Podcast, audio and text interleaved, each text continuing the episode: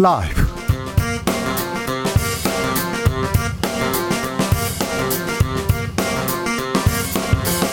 2021년 11월 11일 목요일입니다. 안녕하십니까. 주진우입니다. 민주당 이재명 후보가 가상화폐 코인 과세를 1년 미루겠다고 밝혔습니다.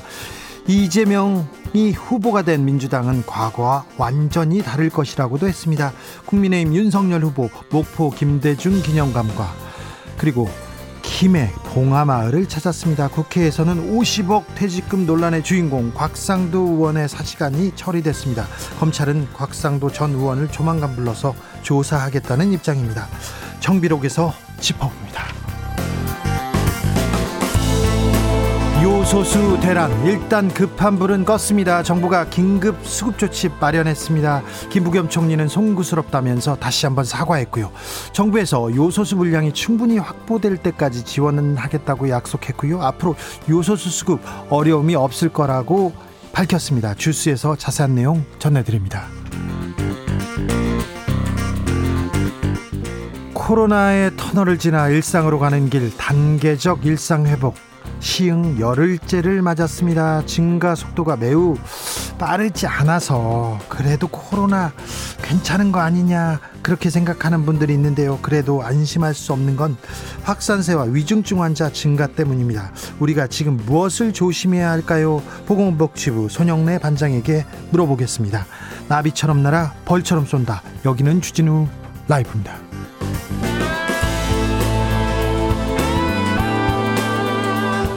오늘도 자중자애 겸손하고 진정성 있게 여러분과 함께 하겠습니다. 여러분 오늘이 무슨 날인지 아세요? 어제 주진우 라이브 돌발 퀴즈 들으신 분은 부산 이렇게 외치면서 오늘은 이날이다 이렇게 생각하셨고요. 또 뭐 연인들은 또 오늘이 이날이에요 이렇게 생각할 거예요. 농민들은 또 오늘은 이날인데 이렇게 생각하고요. 국회에서 본회의 열리는 날 아니 오늘 사직한 날 그렇게 생각하는 분도 있을 겁니다. 또 어떤 어떤 이들은 오늘 목요일이죠. 무슨 날인지 여러분에게 오늘은 무슨 날인지 응답해 주십시오. 여러분만의 의미를 찾아서 담아서 주셔도 감사합니다. 샵 9730 짧은 문자 50원 긴 문자는 100원입니다. 콩으로 보내면 무료고요. 그럼 주진우 라이브 시작하겠습니다.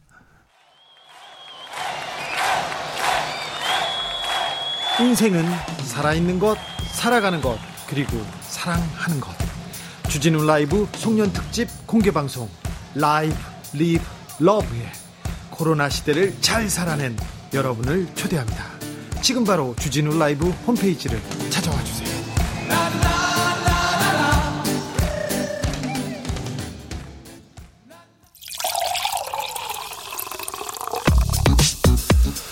진짜 중요한 뉴스만 쭉 뽑아냈습니다. 주 라이브가 뽑은 오늘의 뉴스 주스. 정상근 기자 어서 오세요. 네, 안녕하십니까? 코로나 상황 어떻습니까? 네, 오늘 발표된 코로나19 신규 확진자 수가 2,520명이었습니다. 네. 어제보다 100명 가까이 늘었고요. 이 지난주 목요일 발표된 확진자 수보다도 약 40여 명 정도가 많습니다. 위중증 환자는요?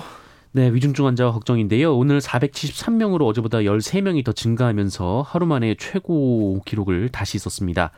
어, 정부는 현 의료 체계에서 위중증 환자 500명까지는 안정적으로 관리할 수 있다라는 입장입니다만 어, 최근 위중증 환자 증가가 급증하면서 어, 이 기준에 거의 근접한 상황입니다. 병상 상황은 어떻습니까? 네, 수도권의 경우 평균 70%를 넘긴 상황이긴 합니다만 전국적으로는 아직 41.7%로 여유가 있습니다. 한편 사망자도 어제 하루 21명이 나와서요. 이 평균 치명률은 0.78%가 됐습니다. 아, 이대로 가면은 단계적 일상회복 2단계 돌입 어렵다 이런 얘기도 나왔습니다. 네, 정은경 질병관리청장은 오늘 국회에 출석해서 지금의 증가세면 2단계로 무난하게 가기 어려울 수 있냐 이런 질문을 받고 어, 현재 상황이 지속된다면 1단계를 지속하거나 방역 조치를 강화할 수 있다라고 답했습니다. 어, 또 정은경 청장은 위중증 환자가 증가 추세라 예의주시하고 있다라고 말을 하기도 했습니다. 예, 아울러 50대 이상 추가 접종 대상자의 접종 간격을 단축하는 방안도 검토 중이라고 밝혔는데요. 어, 현재는 이 요양병원 시설 종사자 등을 대상으로 5개월 간격으로 추가 접종을 하는데 어, 일반 국민들은 6개월 간격입니다. 어, 이 간격도 5개월로 줄이는 방안을 검토 중이다라고 밝혔습니다. 요소수 어떻습니까? 긴급 수급 조치가 시행됐습니다. 네, 어, 긴급 수급 조정 조치가 오늘 발동이 됐습니다. 어, 법으로만 존재하다가 지난해 마스크 대란 때 처음 시행됐던 조치인데요. 어, 이 조치가 시행되면 요소나 요소수 관련 생산 판매업자들은 어, 수입 판매량과 단가, 재고량 등을 정부에 신고해야 하고요. 어, 정부는 업자에게 생산과 공급, 출고 명령을 할 수 있고 판매 방식도 정할 수가 있습니다. 어, 정부는 완전히 수급이 원활해질 때까지 요소수 판매처를 주유소로 한정하고요. 또 승용차는 한 대당 한 번에 최대 10리터까지만 살 수 있도록 제한했습니다. 요소수 보급은 어떻습니까? 네, 호주에서 들여오기로 했던 요소수 2만 7천 리터가 오늘 군 수송기를 통해 들여와 민간 구급차 등에 공급될 예정이고요. 어, 군이 비축하고 있던 요소수 220톤도 오늘 오후 2시부터 인근 주유소에 풀렸다라고 합니다. 중국이랑 다른 나라는요? 네, 중국산 요소와 함께 베트남에서도 추가로 요소를 수입하기로 했고요. 이 멕시코와 러시아 등 10여 개국과 어, 요소 수입 논의가 오가고 있는 것으로 전해졌습니다. 아, 김부겸 국무총리는 업계와 조달 당국이 힘을 합쳐 수입선 다변화를 모색하고 있어서 앞으로 차량용 요소수 수급에는 어려움이 없을 것으로 예상된다라고 설명했습니다. 주미연님께서 저희 신랑은 급해서요 10만 원 주고 요소수 넣었어요. 아이고 아직 그 요소수 수급 조치가 시행됐으나 시간은 조금 걸릴 것 같습니다. 그러니까 좀 빨리 정부 당국에서 빨리 좀 조처해 주셨으면 합니다. 내일부터 유류세 인하됩니다. 네, 내일부터 유류세가 약 6개월간 한시적으로 20% 인하됩니다. 어, 유류세 인하분이 소비자 가격에 그대로 반영된다고 가정하면 어, 리터당 휘발유는 164원, 경유는 116원, LPG 부탄은 40원씩 가격이 내릴 것으로 보입니다. 민주당의 이재명 후보 가상 자산의 세금 유예하겠다고 했습니다. 네, 더불어민주당 이재명 후보가 계속해서 2030 세대에 공을 들이고 있는데요. 오늘은 SNS를 통해 이 가산 가상 자산 소득에 대한 과세 시점을 내년에서 2023년으로 1년 유예하고 공제 항도를 대폭 상향하겠다라고 약속했습니다. 어, 이재명 후보는 납세자인 국민이 신뢰할 수 있는 납세 제도를 만들어야 한다라면서 어, 준비 없이 급하게 추진된 과세는 정당성을 얻기 어렵고 어, 조세 저항과 현장의 혼란을 불러오게 된다라고 지적했습니다. 또 오늘 관련 토론회에서는 청년들이나 청년들이 이 부동산이나 자산 시장에서는 도저히 경쟁이 불가능하다 보니 어, 새로운 시장 영역에 많이 참여하고 있다라고 말했고요. 네. 어, 이재명이 후보가 된 더불어민주당은 과거와는 완전히 다를 것이다라고 말을 했습니다. 이재명이 후보가 된 민주당 과거와는 완전히 다를 것이라고 했습니다. 어 근데 민주당에서 김혜경 씨 관련해서 네티즌들을 고발했다고요?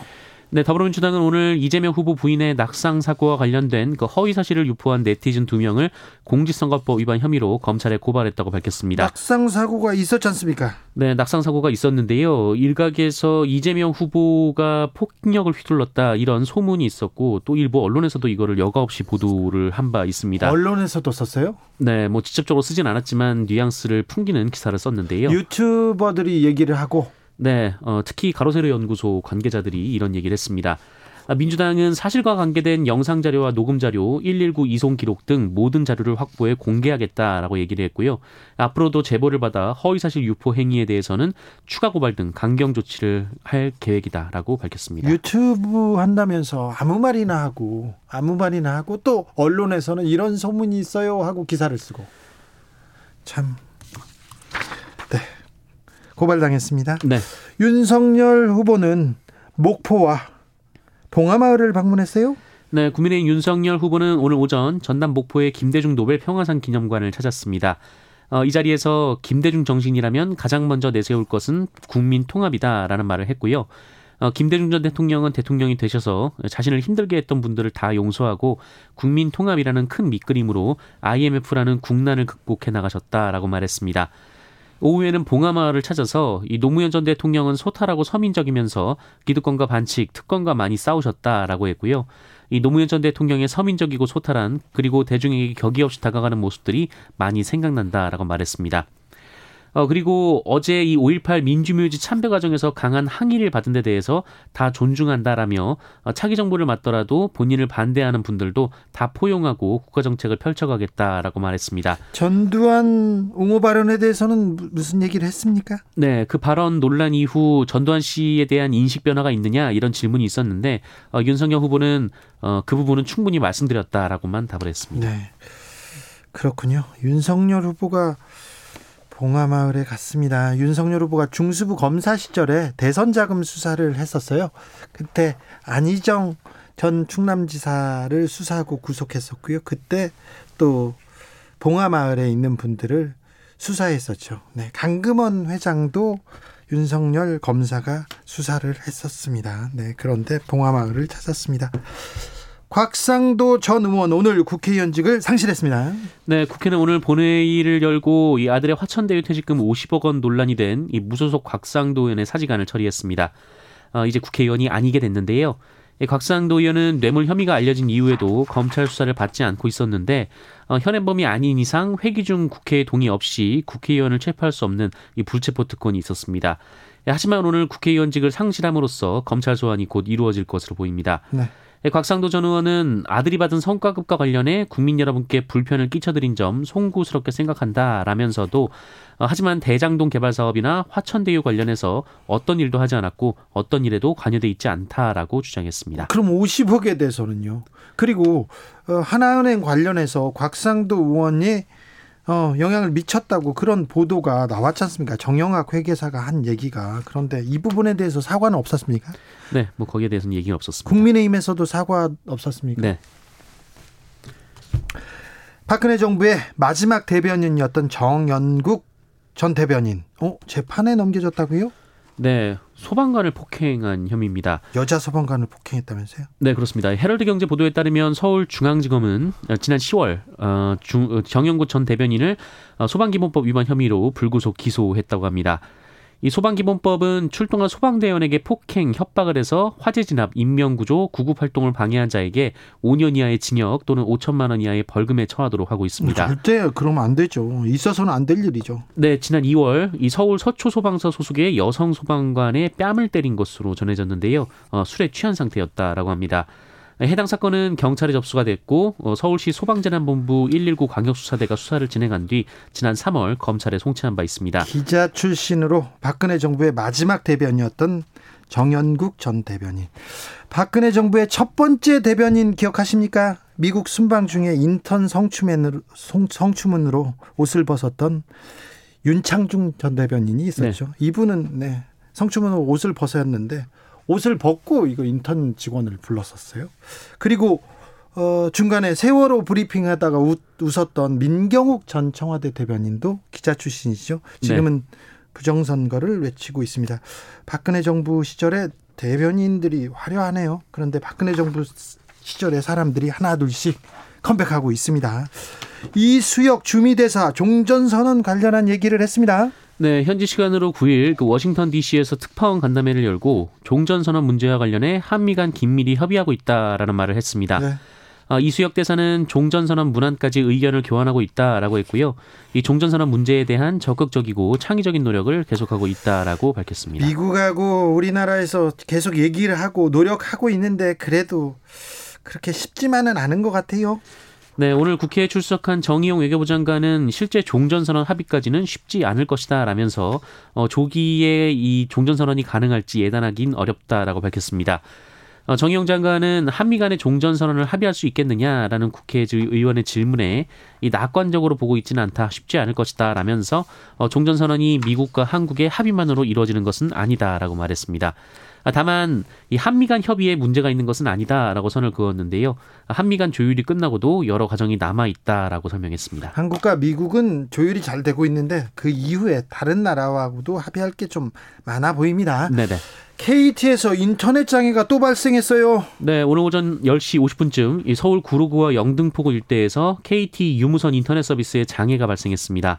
어, 이 지역 도로변 광 케이블이 절단됐다라고 하는데요. 아직도 이런 사람들이 있습니까? 네, 어, 서울시 도로변 수목 작업 중에 이 광 케이블이 실수로 절단이 된 것으로 아, 보입니다. 네. 어, 이광 케이블에 연결된 무선 서비스 그리고 일부 기업 서비스가 2시간 동안 영향을 받았지만 이 정확한 피해 규모는 파악되지 않았습니다.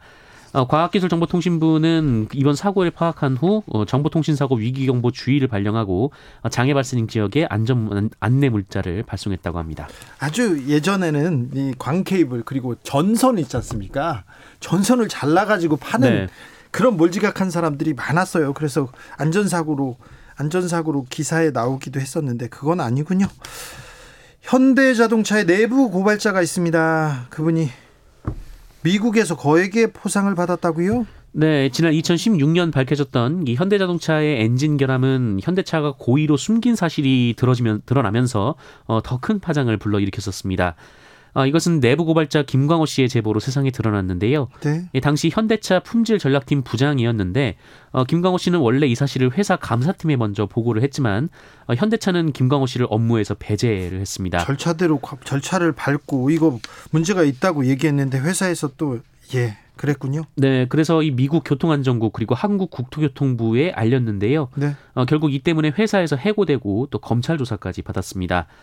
어, 그런데 미국에서는 이 제보를 사실 확인을 한 뒤 사실로 확인되자 그 현대기아차에 천억 원 상당의 과징금을 물렸고요. 네. 이 관련법에 따라 과징금의 30%에 해당하는 280억 원의 포상금을 내부 고발자에게 주기로 했습니다. 한국 국토교통부에서는 전혀 이런 일이 없었죠. 네, 뭐 2억 원을 줬다, 뭐 이런 얘기가 있는데요. 근데 뭐 사실 회사를 뭐 떠나게 됐으니까요. 예. 어, 국내에서 이 내부 고발자 포상과 처우가 이 미국과 비교가 안 되는 상황인데 이 내부 고발자에 대한 인식이 달라져야 한다는 지적이 나오고 있습니다. 280억 원 포상금을 받았다고 합니다. 뇌출혈로 쓰러진 부친의 간호를 포기한 그래서 사망케 이르게 했던 20대가 있었죠. 실형 선고됐네요. 네, 병든 아버지를 방치해 숨지게 한 혐의로 1심에서 징역 4년을 선고받은 수, 어, 22살 A씨가 어, 제 항소심에서도 원심과 같은 형을 선고받았습니다. 네. 어, A씨는 뇌출혈로 쓰러진 아버지를 퇴원시킨 지난 4월 그 일주일 동안은 음식을 챙겨줬지만 그 이후에는 음식과 물 그리고 약 제공을 중단하고 방치해서 아버지를 숨지게 한 혐의로 재판에 넘겨졌었습니다. A씨는 검찰 조사에서 아버지를 퇴원시킨 바로 다음 날부터 이 기약 없이 두 시간마다 아버지를 챙기며 살긴 어렵고 또 경제적으로 힘드니 돌아가시도록 두어야겠다는 생각을 했다고 자백했는데요. 아, 재판부는 부친을 죽게 할 마음으로 그 의도적으로 방치해 살인의 고의가 있었다며 원심의 판단이 정당하다라고 봤습니다. 어, 뭐 행위 자체가 문제가 있고 이 주민센터 등의 복지 지원을 요청할 수도 있었다. 뭐 이런 지적도 있지만 이 중증 환자를 개인에게만 책임을 떠넘기는 좀 이런 문제에 대해서도 지금 사회적 고민을 던져주고 있는 상황입니다. 우리 사회가 국가가 이 부분에 대한 고민에 나서야 합니다. 지금 당장 말입니다. 주스 정상근 기자와 함께했습니다. 감사합니다. 고맙습니다. 7631님께서 오늘은 요소수 20리터를 넣은 날입니다. 굶어가는 아들에게 밥을 먹이는 부모 마음 같습니다. 조금만 기다려 주십시오. 아직 수급이 원활하진 않은데 조금 있으면 나아진다고 하니까 그렇게 아, 걱정을 크게 하시지는 말았으면 하는 생각이 듭니다. 어, 정부도 빨리 서둘러야 될 것 같습니다. 6171님, 오늘은 수능 일주일 남은 날이에요. 아, 수능이 얼마 남지 않아서 이렇게 춥군요. 이렇게 얘기하는 분들도 있습니다. 8615님, 김장하러 가는, 가기 전날입니다. 바쁘네요. 파 다듬고 생강 까고. 그렇죠. 김장하려면 일이 이만큼 있죠. 네. 어머님들 고생 많으십니다. 5476님, 오늘은 제 친구 영은이 생일이에요. 제 친구는 한 10년간 10년간 생일 선물로 빼빼로만 받아서 그거 엄청 싫어한답니다. 그래도 빼빼로라도 받아서 다행인데 아무튼 영은 씨 생일 축하합니다. 8430님 무슨 날인지 잘 모르겠는데 사람들이 자꾸 과자를 줘요. 과자 많이 먹는 날입니다. 어 그래도 무슨 날인지 모르는데 과자를 줘. 네, 그 좋은 날이네요. 좋은 날이다. 이렇게 생각하시면 됩니다. 3588님 결혼 기념일입니다. 벌써 10주년이네요. 엊그제 같은데 16주년이라고요? 아우, 16주년이네. 엊그제 같은데 얘기합니다. 슬프거나 그러지 않으시죠? 행복하시죠? 3588님. 아, 네. 축하드려요. 1002님께서 오늘은 농업인의 날입니다. 얘기합니다. 오늘이 농업인의 날이군요. 1525님, 오늘은 한국 축구가 월드컵 진출 확보에 상당한 분기점이 되는 날입니다. 손흥민 파이팅! 아, 오늘 축구가 있죠. 6028님, 오늘 전북 익산시는 이리역 폭발, 폭발 사고 44주기입니다. 아, 1977년 11월 11일 이리역에서 폭발 사고가 있었죠. 그래서 많은 희생자가 있었는데, 그래서 아픔이 큰 사람들이 상처가 아직도 있는 사람들이 많았어요. 네. 아, 네. 이리역 폭발 사고 44주기입니다. 교통정보센터 다녀올까요, 김한나 씨?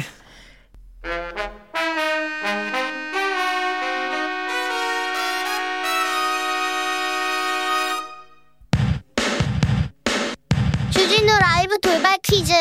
오늘의 돌발 퀴즈는 객관식입니다. 문제를 잘 듣고 보기와 정답을 정확히 적어 보내주세요. 국립중앙박물관의 대표 소장품인 이것 두 점이 내일부터 전용 전시실에서 상설 전시됩니다. 그동안 이것 두 점은 세 차례의 특별전을 제외하고는 한 점씩 교체 전시돼 왔는데요. 한쪽 다리를 다른 쪽 무릎 위에 얹고 손가락을 뺨에 댄 채 생각에 잠긴 듯한 불쌍인 이것. 국보로도 지정된 이것의 이름은 무엇일까요? 보기 드릴게요. 보기 1번 반달가슴곰 2번 다음만 나를 믿어봐 3번 방가사유상 다시 한번 들려드릴게요 1번 반달가슴곰 2번 반만 나를 믿어봐. 3번 방가사유상. 샵9730 짧은 문자 50원 긴 문자는 100원입니다. 지금부터 정답 보내주시는 분들 중 추첨을 통해 햄버거 쿠폰 드리겠습니다. 주진우 라이브 돌발 퀴즈 내일 또 만나요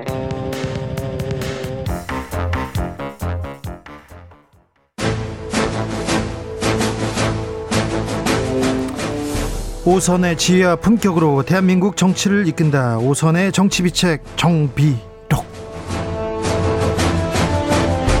오선 의원 둘이 태평성대를 위해 큰 뜻을 도모하였습니다. 대한민국 정치를 이끕니다. 오선의 품격.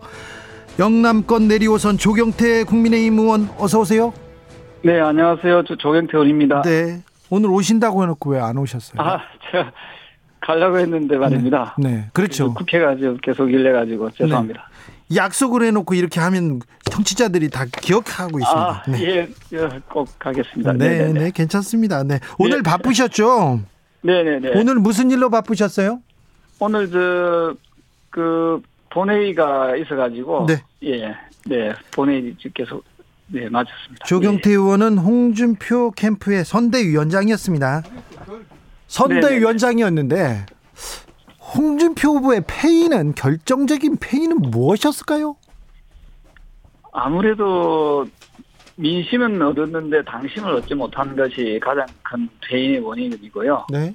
그래서 당심 확보 부분에서 어, 3%만 더 얻었으면 한 아쉬움이 많이, 있었거든요. 그렇죠. 네, 그게 너무 아쉬움을 많이 남습니다. 조국 수 홍해석 꺾였다 이런 얘기도 있던데. 네, 거기서 상당히 좀, 뭐, 어찌 보면 결정타를 맞은 거나 다름이 없다라고 생각하고요. 네. 그래서 상당히 그, 그 이후에 당심이 잘 돌아오지 안, 했던 것 같지, 안 했던 것 같습니다. 아 그렇습니까? 홍준표 의원은 비리 대선에 참여하지 않겠다고 했는데 조경태 의원님, 네네. 홍준표 의원은 그러면 이제 뭐 윤석열 후보 안 도와줍니까? 어, 저는, 어, 이번에 홍준표 후보를 지지했던 표심이 당심과 민심을 포함하면 41%가 넘지 않습니까? 예. 예, 그분들은 어, 간절히 어, 정권 교체를 통해서 어, 대한민국을 좀 새롭게 어, 정상화시켜 내야 된다는 그런 간절함에서 비롯됐다 보거든요. 그래서 홍준표 후보께서도 어, 지금 어, 아마 많은 고민을 하고 계실 텐데요. 네. 어쨌든 정권 교체를 위해서 어, 윤석열 후보와 함께 어떤 어, 함께 그 노력하는 모습, 협력하는 모습이 어, 필요할 거라 보고 있고요. 윤석열 후보 역시도 그러하기 위해서 홍준표 후보를 어, 의원을 끌어안기 위한 어, 최선의 노력을 다하지 않겠나 이렇게 보고 있습니다. 연락이 왔습니까 혹시? 윤석열 후보 측에서? 네네 연락이 와가지고 네. 어쨌든 함께 하자는 그런 말씀들을 계속 주고 계십니다. 둘이 만나기로 했습니까? 막걸리 먹기로 했어요? 아, 저, 홍 후보님과 윤석열 후보님이 네네. 말입니까? 아직까지는 그게까지는 도달하지 못했고요. 네. 어쨌든 청년층과 중도층의 폭넓은 지지를 받고 있는 홍준표 후보의 어떤 어, 지지를 네. 끌어내는 것이 매우 어, 중요하다 이렇게 보고 있습니다. 이현주 선대위원장은 마음이 많이 상하신 것 같더라고요. 글쎄요, 뭐 여러 가지 뭐 해석들 할 수는 있습니다만은 방금 말씀드렸던 대로 어 저는 음 경선 중에도 원팀을 항상 강조 계속 어, 그러셨죠. 예, 하지 않았습니까? 네. 어, 그런 취지로 어 다소간의 어 마음들이 좀 상해 계시겠지만 저는 네. 뭐 초장 처음부터 제가 홍준표 후보 캠프에 합류해서 네. 어, 도와드리지 않았습니까? 네. 예, 뭐 마음 아프기야 뭐 저, 저만큼 아프시겠습니까만은 네. 어쨌든 어, 정권 교체를 위한 그 대명제를 우리가 좀 지혜롭게 잘 풀어 나갈 필요가 있지 않을까 생각합니다. 수도권 내리오선 안민석 의원님. 네. 네. 안민석 의원님 오늘 곽상도 의원 사직안이 국회 본회의를 통과했습니다. 곽상도가 중요하다. 곽상도를 주목하라고 지금껏 얘기했던 안민석 의원님 어떻게 보셨어요? 곽상도 의원이 제명이 된 게 아니라 네. 그 오늘 사직 사퇴 사퇴한 것을 이제 국회가 처리를 한 것이고요. 네. 제가 한 99번을 이야기하는 것 같은데 오늘 이야기하면은 이제 네. 100번 오늘까지만 될 겁니다. 하세요. 네, 네. 각 성도를 수, 저 수사하지 않는 이 검찰 네. 어, 도대체 뭔가 번, 번짓을 잘못 잡아가고 있는 게 아닌가? 네. 돈 받은 사람을 수사를 하는 게 수사의 본질이지 않겠습니까? 네, 네. 돈을 왜 받았는지 곽상도 아들이 예. 그리고 사실은 곽상도 의원이 사퇴한 것은 이 50억 때문만은 아닐 겁니다. 또 다른 알려지지 않은 역할이 있었기 때문에 그것을 감추기 위해서 본인이 수면 아래로 내려갔다고 보고요. 만약에 지난 한 달 동안 각상도 의원이 사퇴하지 않았더라고 그러면은 네. 각상도 의원에 대한 언론의 관심과 또 국회에서 어 책임을 요구하는 국힘과 더불어민주당의 목소리가 요란했을 겁니다. 예. 그걸 이제 피해 간 것이죠. 예. 그래서 그것은 50억 말고 또 다른 그 무엇이 있다. 예. 그거 하고요. 그다음 두 번째 대장동 이 사건의 게이트에 네. 가장 윗선이 각상도이겠습니까? 자, 각상도 의원이 네. 이제 각상도라고 그냥 부르겠습니다. 네. 각상도 씨라고 부르죠. 네. 각상도 씨가 2015년에 하나은행 김정태 회장 에게 네. 하나은행 컨소시엄이 대장동이 참여하는 게 무산되지 않도록 네. 부탁을 했다는 것이 정영학 등의 네. 진술이라고 그러지 않습니까? 그렇습니다. 정영학 씨가 그 짓을 하지는 않았을 거라고 봅니다. 그분이 자기 불리한 것은 이야기를 이야기는 하지 않을지라도 네. 어, 사실이지 않은 것을 즉 곽상도가 부탁하지도 않은 것을 부탁했다고 이야기는 하지 않았을 것이, 예, 예. 것이겠죠. 네. 그러면 이 곽상도의 이야기만 듣고서 곽상도는 당시에 법률구조공단 이사장이었어요. 민정수석 다음이었습니다. 네, 민정수, 민정수석은 13년 8월에 그렇죠. 끝났고요. 민정수석 이후에 네, 네, 그 자리에 간 네. 겁니다. 그래서 이제 어, 공단 이사장이었던 곽상도의 이야기를 듣고서 김정태 회장이 이 그 한한행 컨소시엄 이것을 결정을 했겠는가? 네. 그렇게 생각하는 그는 좀 어, 우둔한 판단이라고 보고요. 곽상도에게 누군가가 이 하나은행 이것을 좀 성사시켜 달라는 메시지를 준 사람이 있을 것입니다. 각상도의 윗선이 있다. 그렇죠. 그 사람이 이 대장동 이 사태에 네. VIP 네. 대장동 오징어 게임에 치면요. 네. 그 사람이 각상도의 위에 있는 그 사람, 그 사람을 찾아내고 그 사람을 잡는 것이 네. 대장동 검찰 수사의 저는 핵심이라고 보는 것이거든요. 자, 그런데요, 의원님. 그런데 아직도 각상도 씨는 네. 검찰이 소환하지 않고 있습니다. 곽상도의 윗선은 곽상도 전 의원의 윗선은 누굽니까? 곽상도가 잘 알겠죠. 그래요? 그리고 어쩌면은 곽상도 씨가 김정태 회장에게 이걸 좀 잘 처리해 달라고 부탁을 했을 때 네. 김정태 회장도 알 것 같아요. 네. 그죠? 근데 김정태 회장을 제가 그저께 네. 제가 대장동 사태 관련된 몇 가지 네. 궁금한 게 있고 이거를 좀 회장님께 확인을 해야 되겠으니까 네. 좀 제가 만나 뵙고 싶다. 그렇죠. 중요하죠. 원하는 장소, 원하는 시간, 네. 새벽 6시간, 밤 12시간 괜찮다. 어, 회장실로 가건, 호텔이건, 네. 커피숍이건, 네. 어디든지 제가 가겠다. 네. 라고 했는데, 네. 돌아온 답변이 네. 나는 대장동과 아무런 상관이 없고, 대장동에 대해서는 아무것도 아는 게 없으니까, 안 의원을, 안민석 의원을 만날 필요가 없고, 만날 일이 없습니다. 하면서 자, 거절을 했어요. 그런데 안민석 의원님 하나 생각이 납니다. 아, 하나은행 어, 국정농단 사태 때 최순실 씨 사, 사건이 벌어졌을 때 그때 김청태 행장께서도 똑같은 말을 했었지 않습니까? 이상화 씨를 어, 승진시켜 달라, 승진시켜 달라고 안정범 수첩에 나오고 그리고 금감원 금감원과 다른 사람들이 다 움직였던 게 다 나왔지 않습니까? 그 당시에도 비슷한 얘기를 했지 않습니까? 저는 100% 100% 이상화의 파격적인 승진은 네. 최순실 씨가 안종범에게 지시를 했고 안종범 수첩에 이상화 관련된 메모가 있지 않았습니까? 네. 그래서 안종범이가 이거는 그분의 뜻이니까 네. 우리의 그분의 뜻이니까 이게 당신이 꼭 받아줘야 된다. 김정태 회장한테 그런 식으로 이야기를 해서 그래서 김정태 그 해줬지 않습니까? 해줬고 어그그 그 지위가 독일의 하나은행을 컨트롤하는 상부 조직을 새로 만든 거예요. 거기 책임자로 이상화 씨가 갔단 말입니다. 그 당시에는 하나은행 최순실, 김정태 이것은 하나의 묶음으로 우리가 보고 있었고 한마디로 이건 국정... 최순실 국정농단 세력과 김정태 하나은행은 깐부였다. 저희들은 그렇게 보고 국정농단 사건 얘기입니다. 아, 그렇다고 지금 이건이 최순실 씨가 최고 윗선이라고 저는 보지는 않습니다. 알겠습니다. 7617님께서 주라 전 코너 중에 가장 느린 방송 조경태 의원님 그리고 안민석 의원님이 좀 느리지만 또 핵심은 또 짚고 갑니다. 8748님 홍준표 의원은 한 입으로 두 말 하시는 분 그런 분 아닙니다. 국민 앞에서 한 약속을 지키신 분, 지키시는 분입니다. 자신의 임무는 경선 승복하는 여기까지라고 했습니다. 확실히 그렇게 해야 할 것 같습니다. 자, 안민석 의원님이 대장동 관련돼서 여러 얘기를 했습니다. 조경태 의원님. 네, 제가 국회에서 그, 어, 오늘 어떤 얘기를 했는가 얘기를 위해서 그 법무부 장관한테 네. 그 문재인 정부의 가장 실패한 그 정책 중에 하나가 부동산 정책이고 또한 지난번 LH 투기 사건에서 국민들이 절망을 했는데 여기에 덧붙여서 대장동 비리 사건으로 인해서 어 너무도 이 더큰 그 절망에 빠져 있는 문제이기 때문에 이 네. 문제를 빨리 어 문재인 정부가 어 뒷짐지고 있지 말고 어 해결할 수 있는 진실 규명을 하기 위한 노력을 해야 된다. 지금 법상으로 보면은 국회에서도 특검을 할 수 있도록 되어 있지만은 네. 어, 법무부 장관이 요청하면 특, 상설 특검이 이루어지거든요. 네. 근데 지금 제가 그걸 질문을 한 겁니다. 네네. 네, 빨리 처리, 빨리 수사해야죠. 대해서 빨리 수사해서 특검할 의향이 없느냐 하니까 법무부 장관은 수사 결과를 지켜보면서 하겠다 이런 애매모호한 답변을 하더라고요. 예.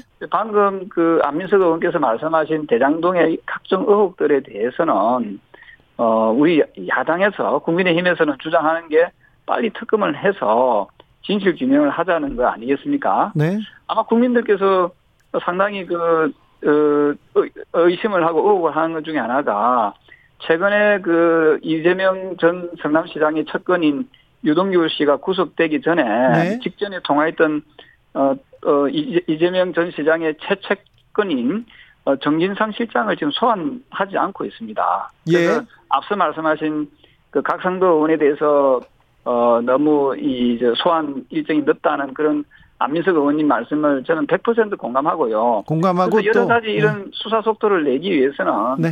어, 국회가 법으로 통과시켜준 상설 특검을 빨리 도입을 해서 네. 어, 진실 규명을 하면은 저는 진실이 밝혀진다 이렇게 보고 있습니다. 3537님도 그러니까 특검하면 되잖아요 이렇게 얘기합니다. 특검하면 되는데 그런데 어제 이재명 후보가 검찰 수사가 미진하면 특검 받을 수 있다 이런 말씀을 했습니다. 특검 쪽으로 특검 쪽으로 속도가 붙을까요, 안민석 의원님? 어제 이재명 후보 이야기는 사실 결이 틀린 것처럼 들리지만은 본질은 똑같아요. 무슨 말씀이냐면은 아니 검찰 수사를 발표했어요. 네.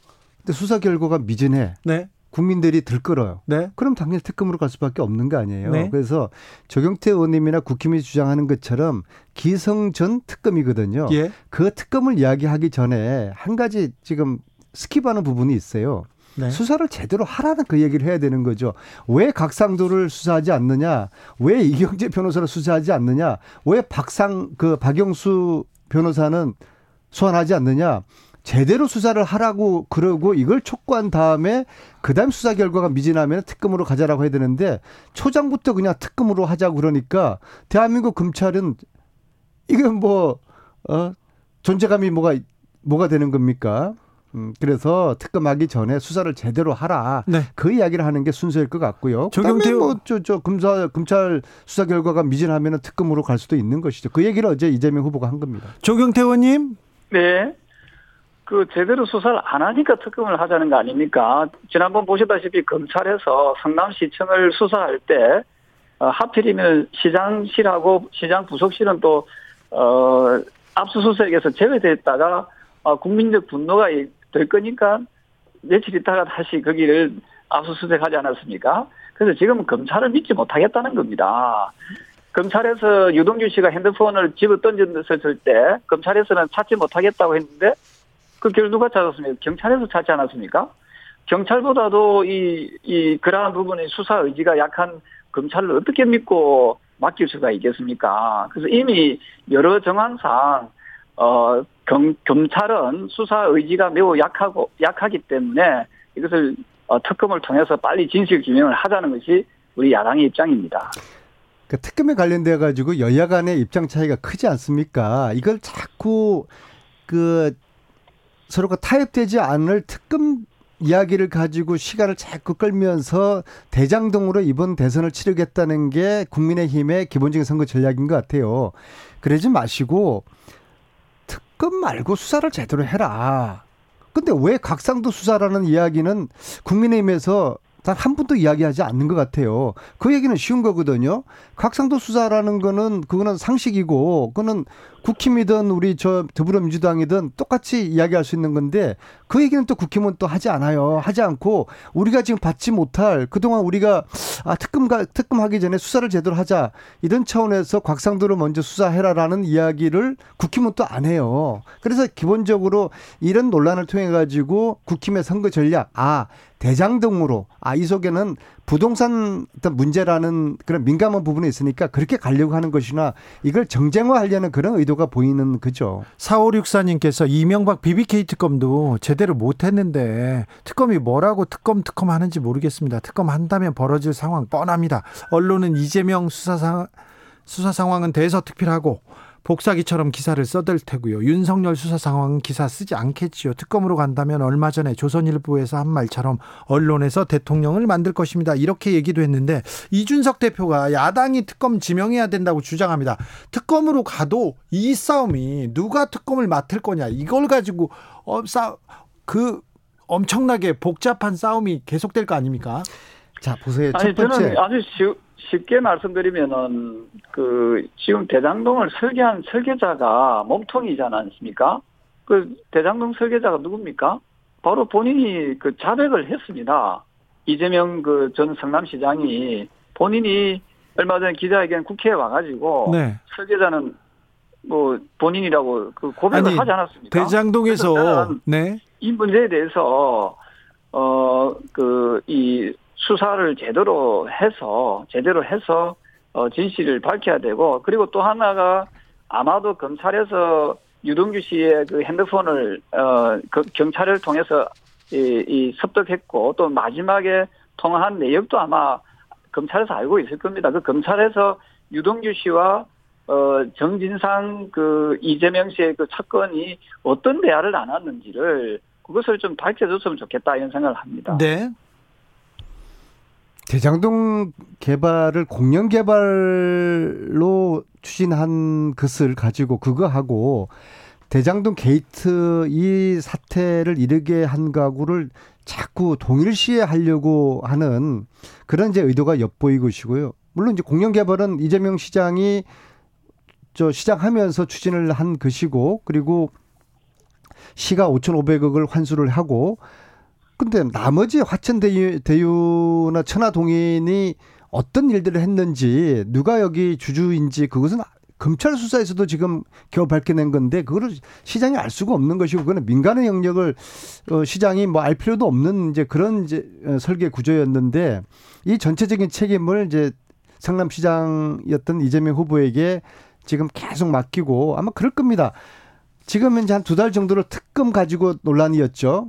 그리고 그다음에 이제 검찰 수사가 이제 부실했다. 그러면 이제 특검으로 그럼 할 수밖에 없는 단계에 있어 가지고도 이거 가지고 신랑이를 아마 연말까지 끌 겁니다. 특검 기간을 얼마큼 하고 특검 뭐 저 수사관을 누굴 검사를 어떻게 지정을 하고 누굴 추천을 받고 그러면서 또 시간이 그 연말까지 갈 겁니다. 그러면서 이 대장동 건 가지고 결국에는 대선을 가겠다고 하는 그런 의도니까 특검 이속의 순수한 의도라기보다도 그럼 이걸 정쟁화하는 대선 때 이걸 가지고 어 점수를 포인트를 얻겠다. 그게 일정 정도 지금 뭐 통했고요. 지금 그 사이 우리가 많이 빠졌지 않습니까? 근데 그분은 이재명이 아니에요. 그걸 알면서도 계속 대장동의 프레임으로 이 대선을 끌고 가려고 하는 그런 의도를 저는 어, 우려를 하고 있는 이명수님께서 왜 돈의 흐름을 수사하지 않습니까? 돈을 봐보면 이재명이든 뭐든 나오겠지 이렇게 얘기합니다. 자 주제를 좀 다른. 아, 잠깐만 요거요.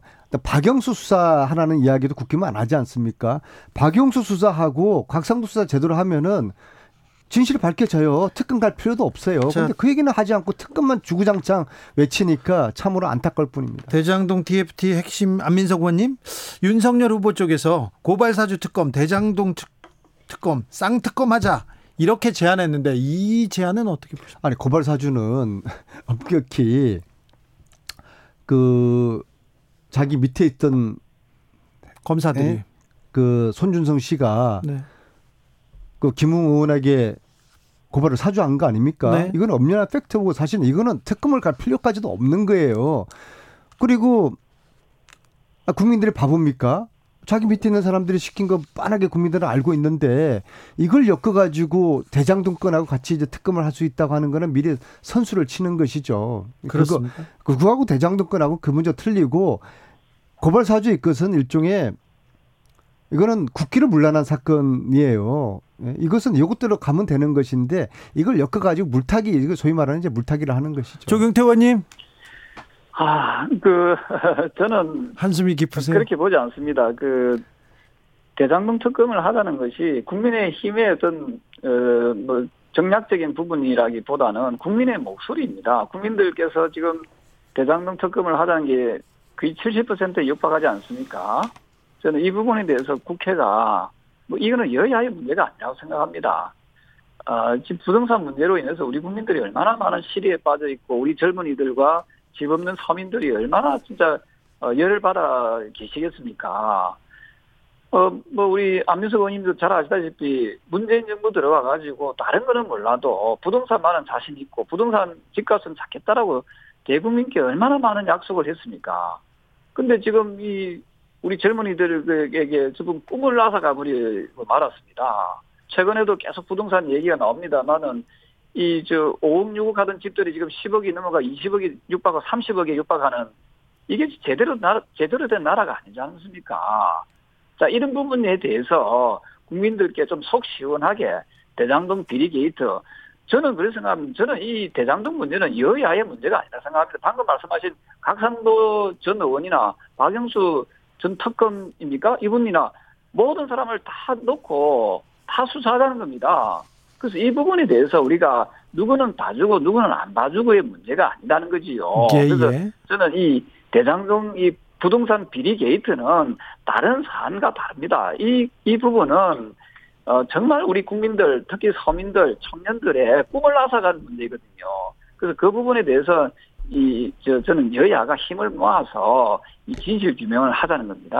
진실 규명 반대하지 않고요. 그런데 박영수를 수사하고 또 이제 하나은행하고 곽상도 관계도 수사하지 않았습니까? 수사해야 되겠죠. 네. 이걸 그왜꼭 특검을 가야지 밝힐 수가 있죠? 이번 주도 당장에 아니, 검찰이 불러들이면 되는 거예요. 그래서 예. 금, 특검 말씀하지 말고 김정태 곽상도 이 관계 수사해라 그런 이야기를 국힘에 하면은 그게 지금 사실 현실적으로 맞는 것이고 가능한 일인데 그 얘기는 하지 않고 무조건 특검만 이야기하니까 참 답답하네요. 아니 그 아니 이게 제가 뭐 물론 안 의원님 말씀도 뭐 맞습니다만은 근데 그분들이 대장동을 설계한 당사자들은 아니거든요. 그래서 새로운 인물들이 뭐 계속 나오는 것까지는 좋습니다만은 이 대장동을 설계한 그 부분부터 원 원천을부터 수사를 하면은 그게 전체적인 그림이 나오, 나오지 않겠나 하는 생각을 하거든요. 그래서 네네. 저는 이 검찰에서 제대로 수사해 주면은 어 우리 야당에서 특검을 하자라고 이야기를 하겠습니까? 사... 근데 지금 봐서는 검찰이 수사 의지라든지 수사의 한계가 분명하게 느껴지기 때문에 네. 국민들이 약 70% 가까이 특검을 찬성하고 특검을 요구하는 요구하고 있다 이렇게 보고 있습니다. 조경태 의원님 민간 네. 개발을 하던 민간 개발로 되던 그 사업을 민관 합동 개발로 바꿨어요. 이렇게 네. 설계한 이재명 후보가 모든 책임을 져야 됩니까? 저는 이리 봅니다. 이게 그 지금 국민들은 어디에 분노하고 있는가 하면요. 특정인 소수들이 천배 이상의 수익을 그 가져갔다는 거거든요. 그건 맞죠. 네. 네. 뭐 천억, 오백억, 예? 육백억, 백억 이게 이 말이 되는 분입니까? 아까 말씀하신 50억 이것도 마찬가지지요. 그러면서 그 성남시의 그 대장동에 있는 그 아파트 그 가격이 천정부지로 그 부동 분양가 상한제까지도 그 그 이제 그 뚫어 뚫어버리고 평당 2천 3천까지 가까이 가는 이런 허무맹랑한 진짜 민관 공영 개발했는데 어떻게 평당 아파트 가격이 2천 3천을 갑니까? 그러니까 이 구조를 그러면 이재명 후보가 만들었다고요? 이재명 후보가 설계를 했으니까 그러면 그 김만배 씨라든지 그 화천대유와 천화동인의 1, 2, 3, 4, 5, 7호가 있지 않습니까? 여기에 관련된 사람들은 모두가 어떻게 해서 이, 이, 사업에 참여했는지를 이 원천적인 뿌리를 우리가 캐내야 되는데 아니 근데 설계자가 누군가 하면 바로 이재명 전 경남시장이다 이 말이죠. 그, 그 공영 개발로 할 것인지 아니면은 순수하게 민간 개발로 갈 것인지 여기에 대한 그 판단과 결정을 이재명 시장이 한 것이고요. 그리고 이재명 시장 입장에서는 이걸 민간에 납두면은 이것이 정말로 민간 업자들이 배불르는 배불르게 하는 그러한 개발이 되겠다. 그래서 성남시가 필요한 기존의 그 구도심지의 공헌화 사업 이걸 하기 위해 가지고 민간에게만 맡기면 안 되겠다. 그래서 공영 개발하는 그 설계를 한 것이지 이후에 하천대유하고 저 천하동인하고 이런 설계를 이재명 시장이 했다고 하면은 그건 너무나 좀 억지를 부리시는 거예요. 조경태 의원님 그러면 네. 어, 곽상도 의원과 곽상도 아, 의원 아들을 위해서 이재명 후보가 설계를 한 게 되는 꼴인데요. 아니 글쎄 그러니까 이 부분에 대해서는 폭넓게 이그 곽상도 전 의원의 아들이 어떻게 해서 50억을 받게 된 그 경위가 분명히 있을 겁니다. 그 이런 부분을 하려면은 설계자부터 어찌 보면은 그 수사 수사 대상에 당연히 그, 저, 저, 수사를 해서 이 어찌어찌 됐는지 부분하고, 그 다음에 화천대유가 불과 자본금 천만 원에 꼴랑 직원 3명 가지고 어떻게 그 1조 5천억짜리 프로젝트를 땄는지, 그 심사를 했을 때 심사위원들이 누구누구였는지 지금 언론에 다, 대체적으로 다 밝혀졌거든요. 그럼 이런 부분들이 어떻게 해서 발생했는지, 특히 거기에는 깊숙이 개입되어 있는 분이 구속돼 있는 유동규 씨지 않습니까? 또 유동규 씨는 또 이재명 그 전 성남시장이 또, 어, 또 하고 아주 또 가까운 사이이고요. 또 거기에 또 여러 가지 또 어, 세력들이 붙어 있을 텐데 이런 부분들을 검찰에서 좀 속 시원하게 밝혀주면 좋은데 그러지 못하기 때문에 네. 지금 그 특검을 통해서 하자는 거고요. 네. 국민들은 국민들이 그 모릅니까? 그래서 국민들은 다 지금 이 상황에 대해서 다 알고 계시거든요. 자. 그래서 이런 부분이 말도 안 되는 그 배당금이 이게 배당금이 지급될 수 있도록 설계한 이런 부분에 대해서 대장동은 여기까지 하겠습니다. 제가 한 가지 네. 좀 같이 좀 제안을 드리고 싶은데요. 이제 네. 특급 이야기보다도 여야가 같이 네. 조경태 안민석 두 사람이 같이 특급 이야기하기 전에 곽상도 수사하라, 박영수 수사하라, 그 다음에 이경재 변호사 수사하라 여기에 대해 가지고 의견을 모았다. 요 정도로는 안 되겠습니까? 저는 그, 그, 그분, 그분들, 지금 거론하시는 분들은 물론 당연히 수사를 해야 되고요. 근데 그분들은 결국은 그 기틀에 불과하다. 만약에 그분들이 죄가 있다면은. 그럼 몸통은 누굽니까? 네? 몸통은 누굽니까? 몸통은 그, 글쎄요. 그, 그 부분을 우리가 네. 검찰에서 국민들은 알고 계실 것 같아요. 그렇습니까? 네, 국민들은 이, 이 내용에 대해서 너무도 어, 잘 알고 있기 때문에 정치하는 사람들이 아니 곽상도 박영수 이경재 변호사의 윗선이 이재명이 이겼습니까? 그러지는 않을 거 아닙니까? 그걸 그 많이 아시면서도 그렇게 아마도 어그지를 부리시면 참 답답하네요. 예, 그 부분에 대해서는 아마도 좀 더, 어, 그, 그, 진실 규명을 하기, 위, 하게 되면은 저는 밝혀진다고 보고 그래서 있고요. 그래서 곽상도, 박영수, 이경재 이 사람들을 수사하게 되면은 이제 몸통이 드러나게 돼 있으니까 이 사람들에 대한 수사 이야기는 입을 닫, 닫, 닫으시고 그냥 특급 이야기만 주구장창 하시지 않나 그런 저는 생각을 합니다. 아니 그분들을 빨리 검찰에서 불러서 소환해서 네. 그 수사하길 바랍니다. 알겠습니다. 네. 여기까지 그분들 네, 뿐만 아니라 조금 더 위선까지도 저는 네. 어, 수사가 들어갔으면 좋겠습니다. 여기까지 듣겠습니다. 4716님께서 주진우 라이브에서 김호수 총장 연락해가지고 고발 사주나 대장동 비리 왜 이렇게 수사가 늦는지 물어보면 안 되나요? 연락은 해보겠습니다. 대답을 할지는 잘 모르겠습니다만 그렇겠습니다. 정비록 여기서 인사드리겠습니다. 안민석, 조경태, 조경태, 안민석 두 의원 감사합니다. 네, 고맙습니다. 네, 감사합니다. 윤석열 후보 광주 간거 봉화마을 간거 그거 물어봤어야 되는데 현안도 많은데 대장동에 우리가 묻혀가지고 오늘도 정비록 여기서 끝냅니다. 다음 주에는 다른 얘기로 이어갑니다. 저희는 6시에 돌아오겠습니다.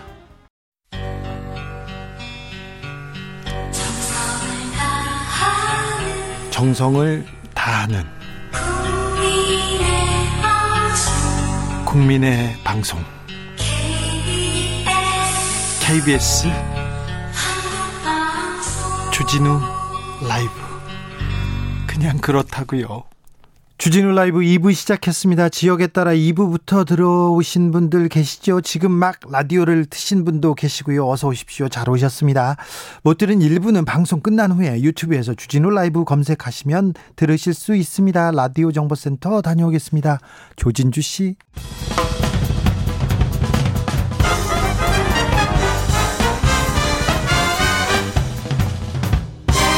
훅 인터뷰 모두를 위한 모두를 향한 모두의 궁금증 훅 인터뷰 단계적 일상회복을 시작한 지 열흘 됐습니다. 그런데 걱정입니다. 코로나 확진자 2,500명대 위중증 환자는 470명대 위중증 환자가 늘다 보니까 병상은 충분한지 그리고 환자들 들보는 의료진들 피로감 걱정이 됩니다.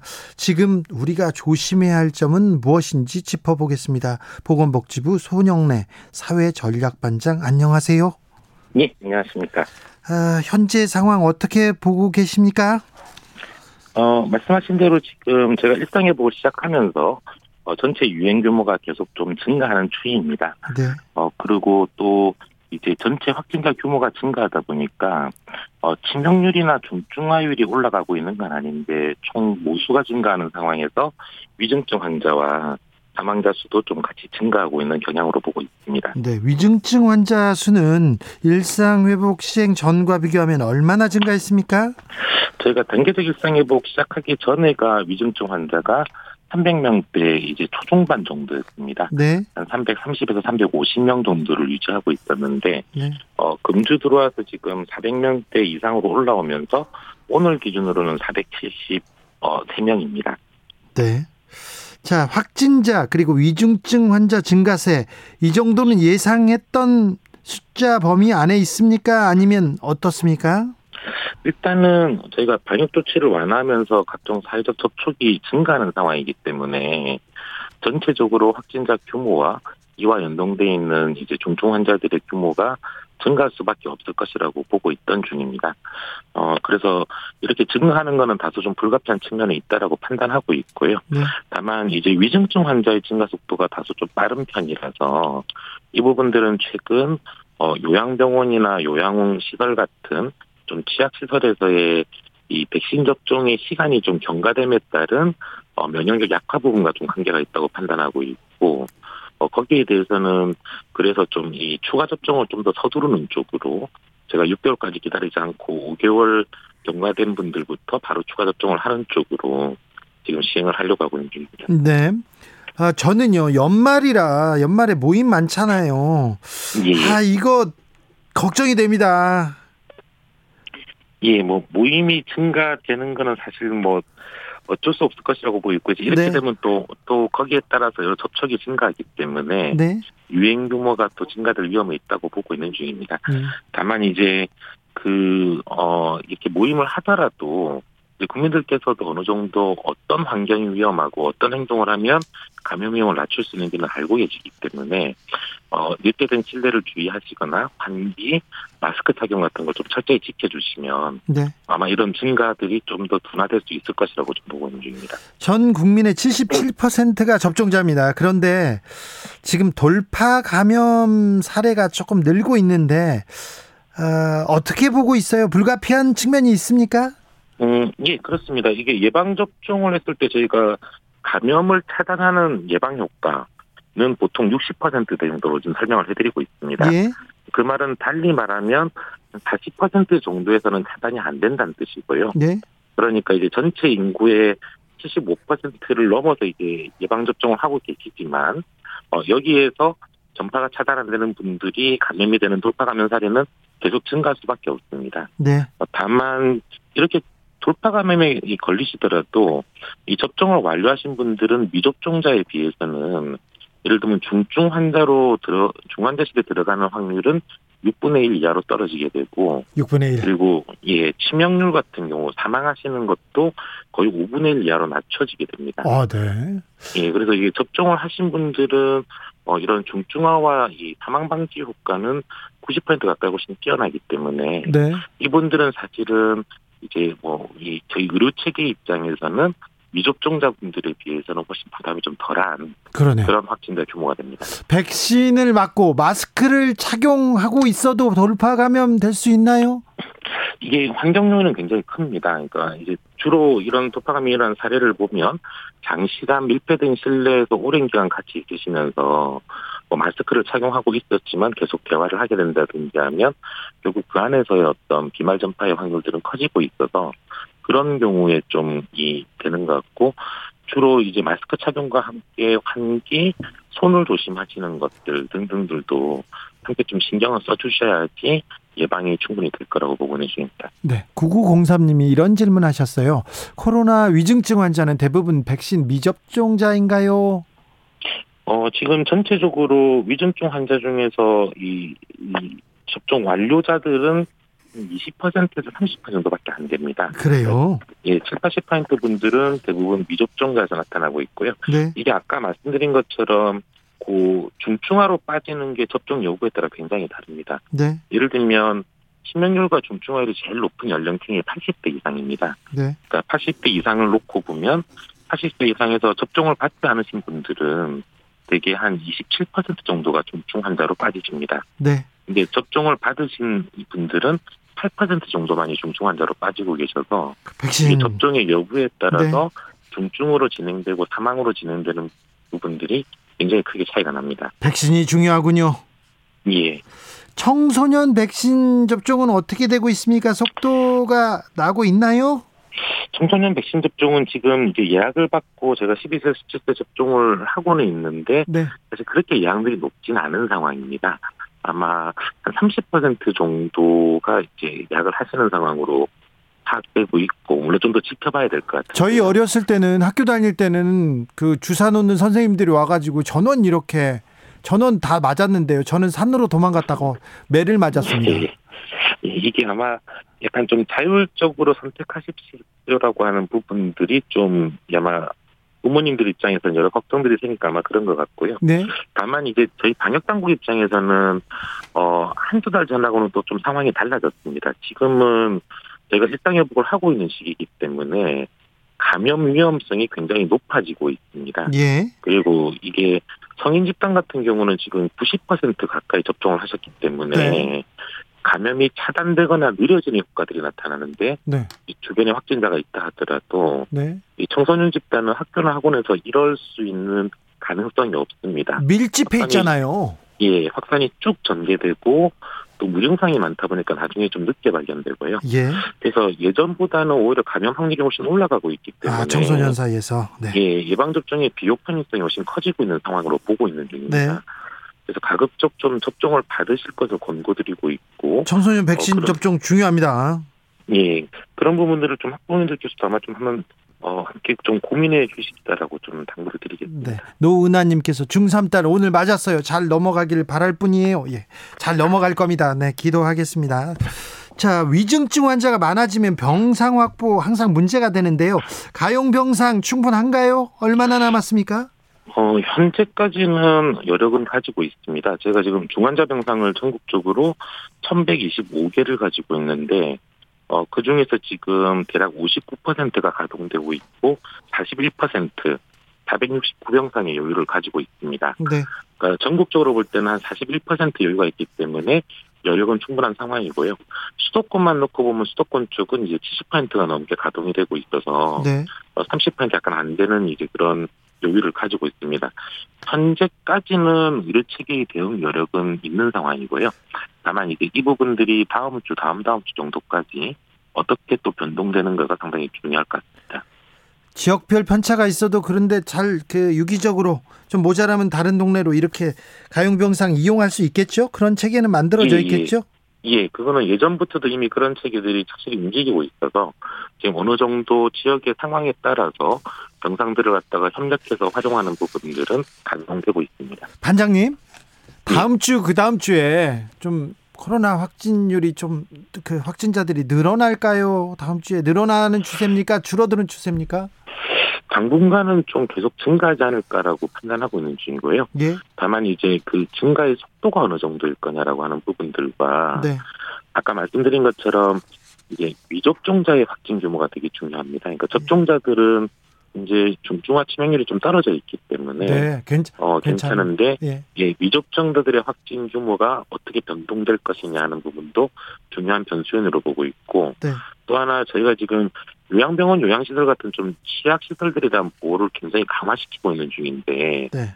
여기에서 또 추가적인 감염들이 나올지 안 나올지도 중요한 요인이 될 거라고 보고 있습니다. 네. 좀 정리하면 전체적인 확진 규모는 좀 증가하겠지만 네. 오히려 저희가 좀 더 중요하게 보고 있는 거는 미접종자 확진 규모와 그리고 이런 좀이 취약한 시설 쪽에서의 감염 규모가 어떻게 나올지가 더 중요하다고 보는 중입니다. 아, 확진자가 늘고 또 위중증 환자 늘어나면 아, 의료 인력들의 피곤함 그리고 부족 이런 거 심각해지지 않을까 걱정입니다. 예, 지금 사실 일선의 의료 현장에 계시는 의료진들께서는 계속 피로감이 큰 상황입니다. 네. 어, 이 부분들 계속 저희가 좀 어느 정도 이 부담을 서로 분산시키기 위해서 애를 쓰고 있는 중인데요. 네. 아마 좀 더 추가적인 인력 확충에 대해서도 계속 좀 노력을 하고 있고 그리고 병원 내에서 어 다른 자원들을 좀 더 활용하는 그러니까 이꼭 중환자실이 아니다 하더라도 중중환자실을 확보한다든지 다른 유기적인 어떤 병상들을 좀 활용해서 어, 로테이션들이 좀 원활하게 되는 작업들도 함께 진행하고 있는 중입니다. 네.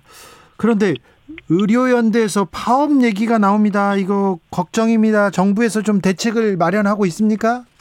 예, 여기 의료연대라고 하는 건 예전에 그 보건의료노조하고는 좀 다르게 예. 큰, 큰 대학병원급 이 병원들이 좀 일부 포함되어 있는 단체입니다.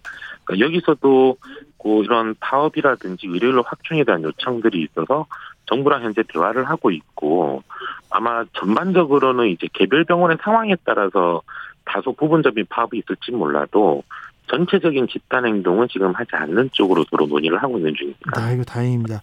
지난번에 보건의료 노조에서 간호 인력 부족하다 이렇게 어, 얘기했었는데 그 간호 인력 부분에 대해서는 어느 정도 해결이 된 겁니까? 예, 계속 지금 협의하면서 개선 방안들을 모색하고 있습니다. 그때 노조에서 많이 요청하셨던 부분들이 이제 코로나 환자를 진료할 때 좀 표준적인 기준을 만들어서 환자당 간호사가 몇 명 배치돼야 되는지 이런 것들을 좀 정립하자라고 예. 요청을 하셨고 그런 지금 초안을 만들어서 몇 개 병원을 대상으로 지금 진료 모델을 가동해 보면서 효과를 지금 모니터링하고 있는 중입니다. 아마 좀 이런 것들이 어, 차분하게 안정되, 안정되게 잘 좋은 결과가 나오면 전체적으로 확대하는 쪽으로 가고 이외에 처우 개선이나 여러 부분들에 있어서도 현재 이 노조와 협의를 하면서 그런 부분들을 좀 예산이나 혹은 행정적인 지원들을 확대하기 위해서 조치하고 있는 중입니다. 해외에서 먹는 코로나 치료제 나왔다고 하는데 우리도 도입합니까? 언제쯤 계획하고 있습니까? 저희도 이건 도입이 필요하다고 보고 지금 이제 계약을 하고 있는 단계입니다. 전체적으로는 한 40만 회 이상에 대해서 계약을 하는 쪽으로 지금 진행을 하고 있는 중이고요. 네. 어, 지금 이제 이, 이 치료제들이 아직 외국에서조차 허가는 아직 나지 않았습니다. 예. 약사들이 개발에 성공했다고 지금 선언을 한 상태고, 이제 미국을 비롯해서 우리나라에도 그렇고, 이제 이 약을 허가해 달라고 신청들이 들어오게 될 겁니다. 네. 이제 그러면 저희도 좀 더 정확한 자료를 알 수 있게 되는데요. 그러니까 아무튼 이 부분들은 저희도 최대한 신속하게 허가를 하면서 네. 어 최대한 좀 빨리 국내에서 쓸 수 있도록 한다라고 판단하고 있습니다. 네. 다만 이제 허가 과정에서 효과가 어느 정도인지 안전한지 등등은 철저히 따져야 될 거라고 보고 있는 중입니다. 알겠습니다. 백신 확보 늦었다고 많은 비판이 있었잖아요. 치료제 빠르게 확보할 필요가 좀 있을 것 같아요. 예, 치료제는 아마 효과만 좋다 그러면 저희가 다른 나라하고 거의 동일하게 쓸 수 있도록 네. 지금 서두르겠다는 게 기본적인 방향입니다. 그런데 이제 먹는 치료제가 나왔으니 우리 백신 안 맞아도 되겠다 이렇게 생각하는 분들이 분명히 있을 거예요. 근데 이게 이제 아직은 아까 말씀드린 것처럼 저희도 자료를 지금 이 보지를 못하고 있는 상황이라서 네. 허가 자료를 보면 이 효능과 효과를 좀 알 수 있을 거라고 판단은 되는데 다만 현재 제약사들에서 밝히고 있는 내용을 놓고 볼 때는 백신을 100% 대체할 수 있는 월등한 치료제로 보이지는 않습니다. 네. 그러니까 아마 같이 보조적으로 부가적으로 쓰면서 서로 시너지 효과를 기대할 수 있는 체계로 계약사들도 설명을 하고 있어서 아마 그런 효과라고 지금 판단은 되고 있습니다. 백신 목표 우리 백신 접종 목표 세워놨지 않습니까? 예. 계획대로 지금 잘 되고 있습니까? 예, 전체적으로 다른 나라에 비하면 우리나라의 백신 예방 접종률은 굉장히 높습니다. 네. 높아서 지금 차근차근 잘 올라가고 있는 중이고 다만 이제 현재 어, 전 국민을 기준으로 했을 때는 접종 완료율이 77.4%. 네. 그리고 18세 이상 성인을 놓고 봤을 때는 89.8%로 거의 90% 가까운 네. 성인들이 접종을 하신 상태입니다. 그래서 이 부분들이 아마 저희가 전 국민의 지금 77.4%가 80, 한 1, 2%까지는 갈 거라고 보고 있는 중이고요. 네. 왜냐하면 1차 접종을 그만큼 하셨습니다. 네. 근데 이제 거, 그거를 좀 뛰어넘어서 한 85% 수준까지 갈 수 있다 그러면 네. 어, 사회 전반적으로 굉장히 강력한 면역 효과가 나오지 않을까라고 좀 생각하고 있고 최대한 접종률을 올리기 위해서 노력을 하게 됩니다. 아 그래요? 85%라 뭐 100% 이런 건 없겠죠, 네. 예, 예. 그, 저, 아직 12세 이하 미만의 아동들에 대해서는 우리나라 아직 백신 허가를 안 했기 때문에. 네. 네. 예, 12세 미만의 어, 아동들에 대해서는 원천적으로 접종 대상자가 아닙니다. 네. 3101님께서 레키로나주라는 약이 있었잖아요. 그 약은 효과가 좀 미미한가요? 물어봅니다. 그러니까 지금까지 개발돼서 나왔던 이제 렘데시비를 비롯해서 여러 치료제들이 그 단독으로 아주 뛰어난 효과를 보이기보다는 썼을 때 중증화 중증화나 치명률을 어느 정도 좀 낮춰주는 효과들이 확인되고 있습니다. 네. 그래서 아까 말씀드린 것처럼 이거 하나로 예방 접종을 대체할 정도로 어 거의 이 핵심적인 역할을 하기보다는 예방 접종과 방역 수칙과 치료제들이 어울려 나가면서 네. 예전에 그 높았던 치명률을 점점 낮추는 쪽으로 기여하는 그런 이 보조적인 효과들을 같이 보고 있는 중입니다. 오류 기사님께서 초등학교 6학년 월요일 맞았는데 아픈 것 없이 학교 학원 잘 가고 있습니다. 얘기하시고요. 9669님께서는 우리 동네 청소년 확진자들이 그 전보다 나오고 있어서 주시하고 있는 상황입니다. 반 전체가 자가격리 들어가니까 학사 일정도 다 바뀌네요. 얘기합니다. 수능이 당장 다음 주입니다. 수능 방역 대책 잘 준비돼 있죠? 예, 교육부도 그렇고 교육부를 도와서 저희 방역당국도 이 부분은 철저하게 준비하기 위해 노력을 하고 있습니다. 네. 그래서 이제 크게 보면 두 가지 어, 어떤 경우든 뭐 확진자가 되었건 접촉자가 되었건 수능의 기회를 부여해주기 위한 준비도 지금 확실히 하고 있는 중이고요. 시험을 칠 수 있게끔 준비하는 부분들 그리고 시험을 치는 과정 중에서 혹시나 감염이 되거나 어, 이 유행이 전파되지 않도록 어, 시험장을 관리하는 부분들 그리고 지금 이제 준비 단계에서 가급적이면 학교나 학원 쪽에서의 감염들이 좀 최소화되도록 방역 관리를 강화하는 부분들 전부 함께 노력하고 있는 중입니다. 알겠습니다. 웨스님께서 주 기자님처럼 주 기자처럼 산으로 도망가는 사람들 때문에 100%는 안 됨 얘기하는데 산으로 도망가도 금방 잡혀옵니다. 그래서 엉덩이 맞고 바로 주사 맞았습니다. 그두 배로 아프더라고요. 마지막으로 반장님 국민들한테 당부하실 말씀 부탁드리겠습니다. 예, 그 아까 말씀드린 것처럼 어 뭐 연말이라서 여러 모임들이 많으시겠지만 가급적 그 공간 내에서 밀폐된 실내를 좀 피하신다든지 주기적인 환기를 하시고 마스크 착용과 손 씻기 같은 기본 방역 수칙을 좀 철저히 지켜주시면서 어, 코로나19가 지역에서 확산되지 않도록 함께 도와주시는 게 지금 이 일상 회복을 좀 더 온전하게 저희가 가기 위해서 무엇보다 중요한 상황입니다. 그런 부분들 좀 많이 도와주시기를 부탁드리겠습니다. 알겠습니다. 반장님 고생 많으신 거 압니다. 그런데 좀더 네. 고생해 주십시오. 예, 아닙니다. 감사합니다. 손영래 중수본 사회전략 반장이었습니다. 감사합니다. 정치 피로, 사건 사고로 인한 피로, 고달픈 일상에서 오는 피로. 오늘 시사하셨습니까? 경험해 보세요. 들은 날과 안 들은 날의 차이. 여러분의 피로를 날려줄 저녁 한 끼 시사. 추진우 라이브.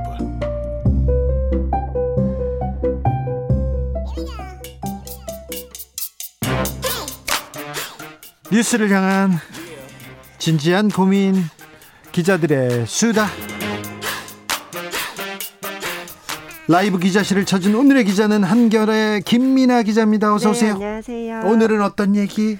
아, 음, 양강구도로 이제 굳혀져, 굳혀져 있는 대선이 네. 3개월 며칠 정도밖에 안 남았거든요. 그렇죠. 이제 진짜 시작입니다. 이번 달 말이면 D 100일이 다가오고 있습니다. 네. 그래서 지금 민주당, 국민의힘 둘 다 우리 후보 어떻게 조금 더 지지율 네. 올릴까. 네. 지금 분위기는 그렇습니다. 윤석열 후보가 좀 좋습니다. 아, 이번 주 분위기는 아마 지난주에 경선을 거쳐서 윤석열 후보가 당선이 됐잖아요. 네. 최종 후보로. 그리고 나서는 컨벤션 효과가 약간 있는 것 같고 예. 그래서 좀 한 자릿수 안에서는 윤석열 후보가 조금 앞서 나가는 그런 상황이 전개되고 있는 것 같습니다. 국민의힘 지지율도 상승세고요. 네. 정권 교체론 상승세입니다. 맞습니다. 네. 그런데 이재명 후보는 계속해서 음, 정책을 내고 행보를 이어가고 있습니다. 네. 이재명 당은 그런 색깔 내기에 조금 적극적으로 나서는 모, 모습인데요.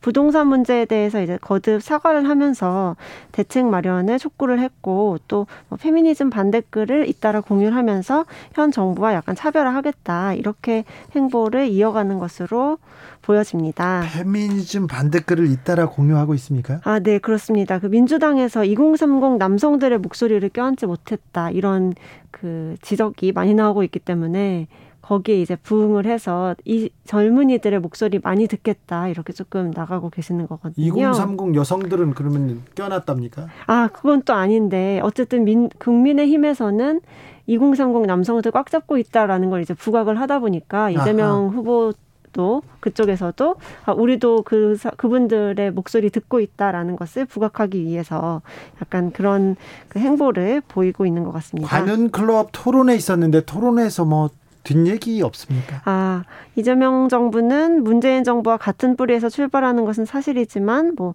부족한 거 채우고 가감하, 가감하게 고치겠다 이렇게 하면서 뭔가 좀 다른 정부를 강조를 했고요. 네. 또 그 얘기 많이 들으셨겠지만 그 초보 운전자 네. 얘기를 비판을 많이 했고요. 네. 그렇게 조금 과감한 그 이재명스러운 발언들을 이어가면서 다시 좀 스포트라이트를 옮겨오려고 하는 네. 것 같습니다. 민주당은 어떻게 한답니까? 아, 민주당은 사실 지금 윤석열 후보의 지지율이 계속 올라가는 것에 대해서 조금 이거를 멈추게 하기 위해서 제동을 걸어야 된다라고 생각하고 있는 것 같아요. 음. 오늘 그 아침 회의를 보면은 윤석열 후보에 관련된 의혹 수사가 굉장히 지지부진하다는 점을 계속 강조를 하면서 예. 공수처 그리고 검찰에 검찰에 어, 빠른 그 수사를 촉구하는 그런 목소리를 내놨습니다. 네. 음.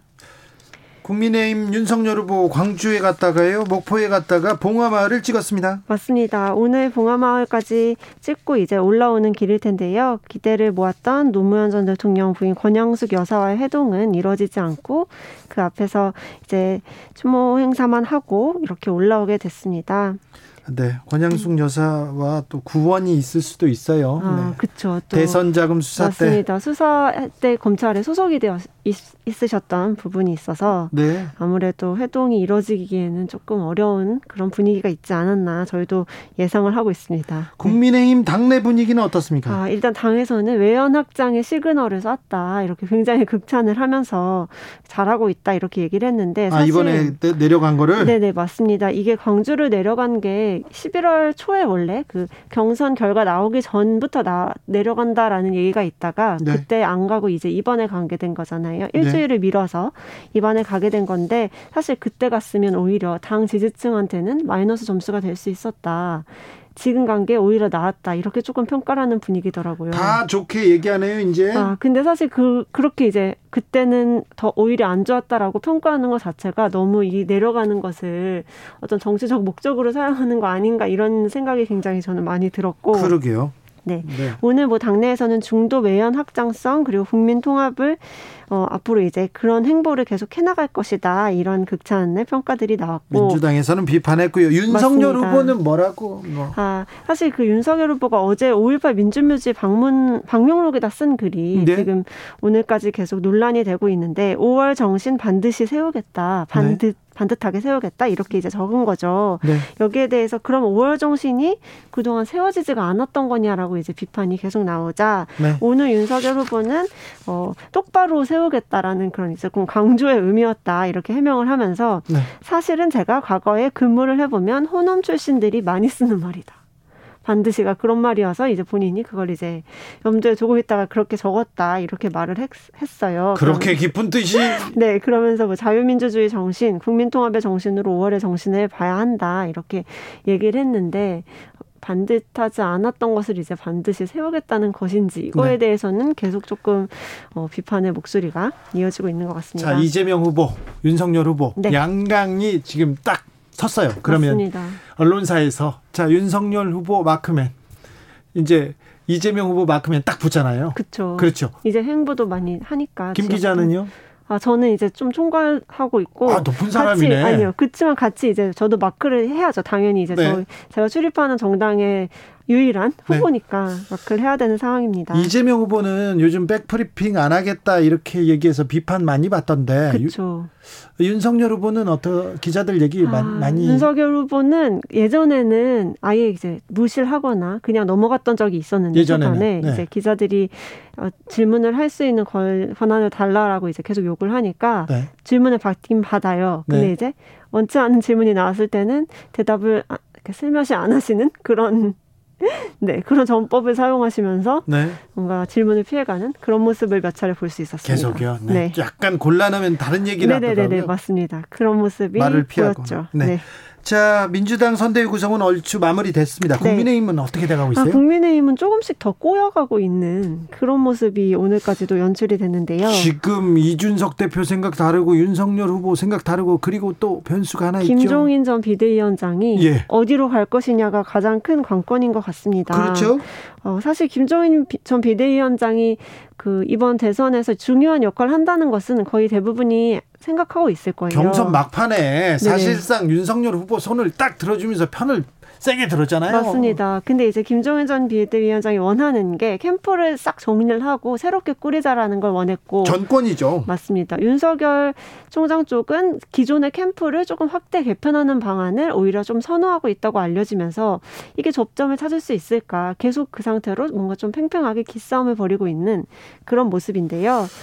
일단은 선대위, 그러니까 윤석열 총장이 선대위 인선을 딱 두 개밖에 안 했습니다. 네. 지금 비서실장 권성동 의원 네. 그리고 대변인 대변인으로 이양수 의원, 이양수 네. 김병민, 네네 김병민 의원까지. 네. 원래 김병민 의원은 원래 하고 있었던 분인데 이제 연결이 됐고 그러니까요. 이렇게 딱 그 세 자리만 지금 채워놓고 나머지 분들은 아 내가 앞으로 무슨 역할을 하게 될까 고민 전전긍긍 불안한 그런 상황이 연출되고 있거든요. 비서실장이 원래 장재원 의원 시키려고 한 건 맞아요? 아, 네. 그런 얘기가 많이 돌았었죠. 예? 근데 이제 김종인 비대위원장과 장재원 의원의 관계가 썩 네, 화목하지 않았던 걸 모두가 다 기억하고 계실 겁니다. 지금 그러니까 그 김종인 전 비대위원장하고 껄끄러운 네. 사람들이 많은데 네네, 이 그렇죠. 관계 정립이 좀 어렵겠네요. 맞습니다. 특히 뭐 장재원 의원 지금 말씀하셨듯이 그렇고 주호영 의원 경우에도 지금 이전에 윤석열 캠프에서는 총괄 선대본부장을 하고 있었는데 네. 지금 이제 연결이 돼서 지금도 새로운 역할을 맡기려고 하다 보니까 김종인 전 위원장과 껄끄러운 관계였다라는 사실이 계속 이제 좀 고민이 되는 것 같아요. 주호영 의원은 거의 대부분 모든 사람들하고 원만하게 지내는데 김 전 비대위원장하고는 껄끄러운가요? 네, 기억이 아마 나실 건데 그때 비대위원장을 그만두셨던 김종인 위원장한테 다시는 모실 일이 없이 해야 된다라는 아하, 말을 했었죠. 그렇죠. 그때 이제 그게 비대... 또 마음이 남는구나. 네네. 당, 당시 원내대표를 하다가 이제 그 대행 역할을 당 대표 대행 역할을 주호영 원내대표 당시 했었는데 그때 약간 그 김정인 위원장을 잡지 않고 어, 예. 조심히 잘 가십시오라고 이제 말했던 그 부분 때문에 두 분의 사이가 되게 껄끄러워졌고 아안 잡았다고 안 잡아줬다고요? 네 그렇다 보니까 아 그때 또 당시에 안철수 의원과 아, 안철수 대표와 뒤로 작당을 했다 예. 주호영 원내대표 안철수 대표 둘이 작당을 했다라고 김정인 위원장이 공개적으로 인터뷰에서 굉장히 세게 비판한 거죠. 두 사람이 다 작당했다라고. 김종인 전 비대위원장은 자기한테 조금 자기한테 좀 잘하는 잘 모시는 사람이 아니면 무조건 일단 저격해요.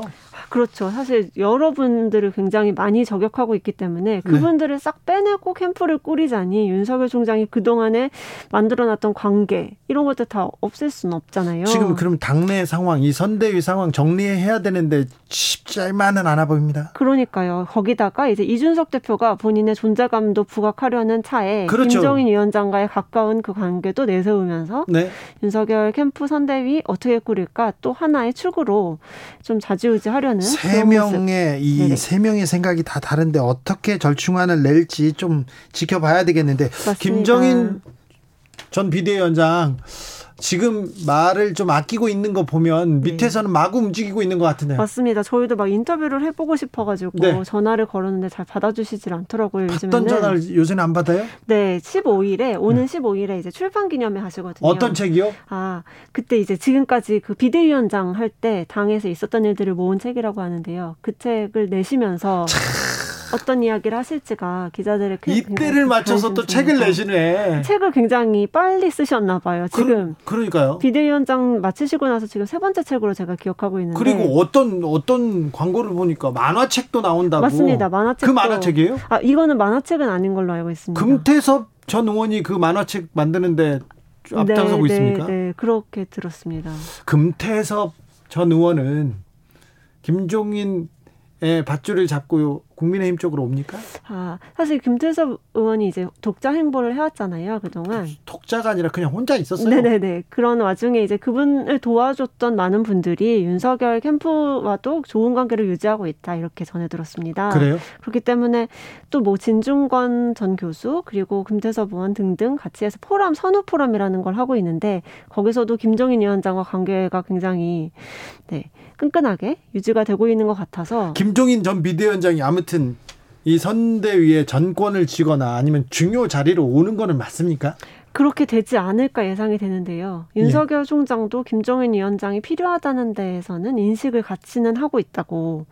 하지만 이제 누구를 빼고 누구를 넣을 것이냐 이 부분이 이제 이견이 있는 상황. 이걸 어떻게 정리하는지가 관건이겠죠. 국민의힘의 핵심은 지금 이제 윤석열 계로 넘어갔습니까? 그러면 권영세, 그다음에 권성동, 네. 정진석, 네. 장재원, 장재원 그리고 또 그런 사람들이 지금 이 국민의힘의 주류가 됐습니까? 맞습니다. 특히 말씀하셨던 그 권영세 의원 경우에는 당에서 이제 다른 역할 조금 더 중요한 역할 맡기려고 이름이 계속 오르내리고 있는 분이거든요. 네. 아무래도 이쪽 그 친윤계가 네. 당 그리고 물론 윤석열 총장, 윤석열 후보가 지금 당무 우선권을 갖고 있기도 하기 때문에 당연히 이분들이 좀 앞서서 뭔가를 하시지 않을까 예상이 되는 부분입니다.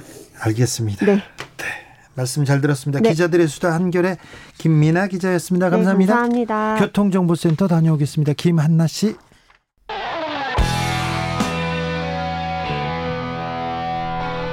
스치기만 해도 똑똑해진다. 드라이브 스루 시사 주진우 라이브.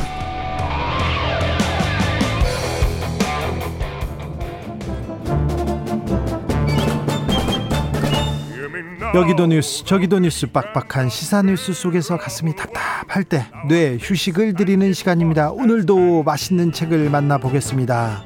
책의 맛. 김갑수 평론가 어서 오세요. 안녕하세요. 정선태 국민대학교 한국어문학부 교수 어서 오세요. 네 안녕하세요. 네 잘 지내셨죠, 교수님? 네.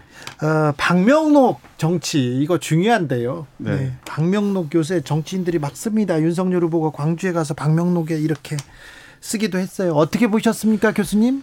네, 이 문법적으로 틀린 문장은 아닙니다. 아 그렇습니까? 네. 그런데 예, 전체적인 맥락을 보면은 반드시 반, 그 세우겠다. 써야 맞을 것 같은데 네. 어떤 그 사람들은 반듯하게라고 바꾸면 말이 된다고 얘기하는데 반듯하게라고 해석하면은 5월 정신에 반듯하지 않은 5월 정신이 있다는 얘기겠죠. 네. 네. 그렇게 받아들이면 전체적인 맥락이 맞지 않습니다. 반드시라고 해야 될 것 같은데 이 실수라고 볼 수도 있겠고요. 실수의 무의식이 반영된다고 본다면 지금까지 민주화 인권의 5월 정신이 잘못되어 있었다. 그걸 아, 자신은 반듯하게 세우겠다. 라고 읽을 수도 있을 것 같습니다. 국민의힘 진영에서는 민주화 5월 정신에 대해서 네, 폄훼하는 사람들이 많이 있었고 예, 예. 지금도 있지 않습니까? 이게 단순한 해프닝이 아니라 사실은 여기에 대해서 속마음을 좀 알아볼 필요가 있죠. 음. 그러니까 5월이 폭도들이 이상한 괴물이 돼서 어, 세금 축낸다 하는 아주 공개 연설을 하는 국회의원이 있었던 당 아닙니까? 네. 그러니까 어, 반듯하지 않은 걸 반듯하게 세우겠다는 의미로 정말 반드시라고 썼다면 네.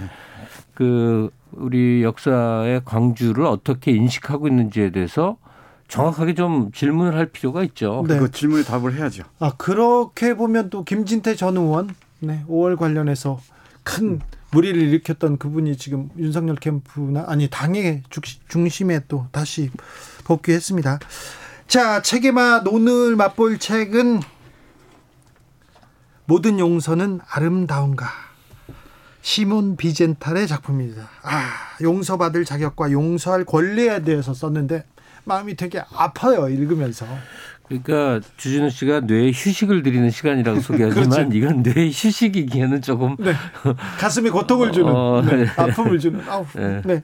그렇습니다 교수님 네이 시몬 비젠탈은 나치 헌터로 매우 중요한 네, 매우 중요한 중요한 역할을 아, 이분 했죠. 관련해서 영화도 몇 편 나왔어요 네 맞아요 이 우리가 잘 아는 그 아히만 네. 시작해서 1100년 가까이 나치를 끝까지 추적해서 이그 어, 응징을 한 사람으로 유명합니다. 아니 법정에 세운 숫자가 그렇죠. 1,100명이니까 그러니까 법정에 세운 숫자가 굉장히 많이 잡아낸 네. 거죠. 이분은 우크라이나계 유태인이었는데 유태인입니다. 주변 사람들이 거의 대부분 죽었어요. 네. 죽었는데 혼자 살아남았다가 그래서 유태 학살 책임자 그리고 유태 학살에 그 관여했던 사람들을 하나씩 둘씩 쫓아다니면서 그 네. 사람을 네. 법정에 세우고 역사 바로 세우기를 합니다. 센터도 만들고요. 그렇습니다. 96가지 산 이유도 아마 끝까지 추적하기 위해서가 아니었나 네. 그 싶기도 합니다. 의지의 에, 이 추적자라고 네. 얘기할 수 있죠.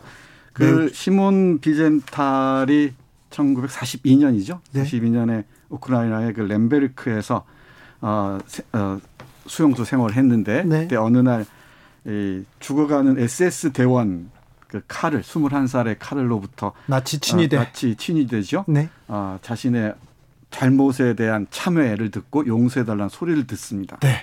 근데 그 얘기가 이 책의 전반부 선플라워 해바라기고요. 너무 충격받았어요, 저는. 네. 그리고요. 어. 이런 상황이 나한테 오면 어떻게 할까? 이게 그렇죠. 이게 두렵더라고요. 그걸 묻습니다. 네. 어, 당신이라면 이런 상황에서 어떻게 할 것인가? 네. 수용소에 갇힌 유대인이 네. 어, 유대인들을 학살한 SS 친위대, 그 네. 친위대 장교로부터 용서해달라는 말을 들었을 때 우리는 어떤 대답을 했었죠. 그러니까 못된 짓, 나쁜 짓은 다 해요. 반윤리, 비윤리를 다 하고 이제 죽어가. 아파서 죽어가다가 어 누구한테는 용서를 빌고 싶은 거예요. 근데 하필이면 시몬 비젠탈한테 이 얘기를 했습니다. 네, 그렇습니다. 이 용서를 빈 구체적인 네. 사건이 책에 나오는데 네. 어, 그 당시 흔히 있었던 일인데 뭐냐면 그 나치 SS 대원이 어, 그 30여 명 몰살을 당한 사건이 벌어져요. 러시아군에게. 네, 러시아군한테. 그러니까 그 보복으로 뭐 러시아군을 어떻게 할 수는 없으니까 유대인 300여 명을 좁은 집안에 가둔 다음에 수류탄을 던지고 거기서 불이 나서 튀어나오는 사람들은 기관총으로 쏘고. 싸그리 전원을 죽여버린 사건인데 네. 그, 그 총질을 해댔던 21살의 청년이 이제 부상을 당해서 거의 죽어가기 전에 네. 아무리 생각해도 마음이 걸리니까 아무나 유대인 그 죄수 유대인은 그냥 죄수예요. 아무 죄를 지지 네. 않았는데 유대인이라는 게 죄예요. 네. 그래서 이 노역 나갈 때 한 명 끌어다가 좀 내가 말 좀 하게 해달라 해서 그 얘기를 들은 건데 그 얘기를 들은 시몬 비젠탈이 전쟁이 끝나고 이렇게 나치 전범들을 추적하는 과정에 60년대에 해바락이라는 제목의 어, 에세이를 한 권 내는 거예요. 네. 크지 않은 책입니다. 네. 두껍지 않아요. 근데 이 에세이가 정말 많은 반향을 불러일으키니까 이 에세이를 읽고 자기가 느낀 생각 어, 구체적으로는 뭐냐면 시몬 비젠탈은 용서를 구하는 SS 대원을 아무 얘기하지 않고 즉 용서하지 않았다는 것이죠. 네. 나왔는데 그 행위가 옳은가? 또 시몬 베젠탈이 계속 어, 스스로 자문하고 있는 나라면 어떻게 했을까? 당신이라면 어떻게 했을까? 음. 여기에 대한 각종의 의견 세계 석학이라든지 종교지도라든지 50여 명이 각종 글을 쓴 거를 묶어서 한 권의 책으로 낸 게 바로 예. 모든 용서는 아름다운가라는 제목의 책인 거죠. 네. 이분의 많은 책들이 그 어, 사람들한테 큰 울림을 줬는데 그 책들 중에서도 뭐 가장 손꼽히는 책입니다. 네. 그리고 이 책은 어, 미국이나 유럽에서 어, 학생들의 토론 시간에 많이 네. 활용이 된답니다. 네. 저는 오늘 이 책을 어, 이 선정하면서 우리 학교 우리 학교 교육에서도 네.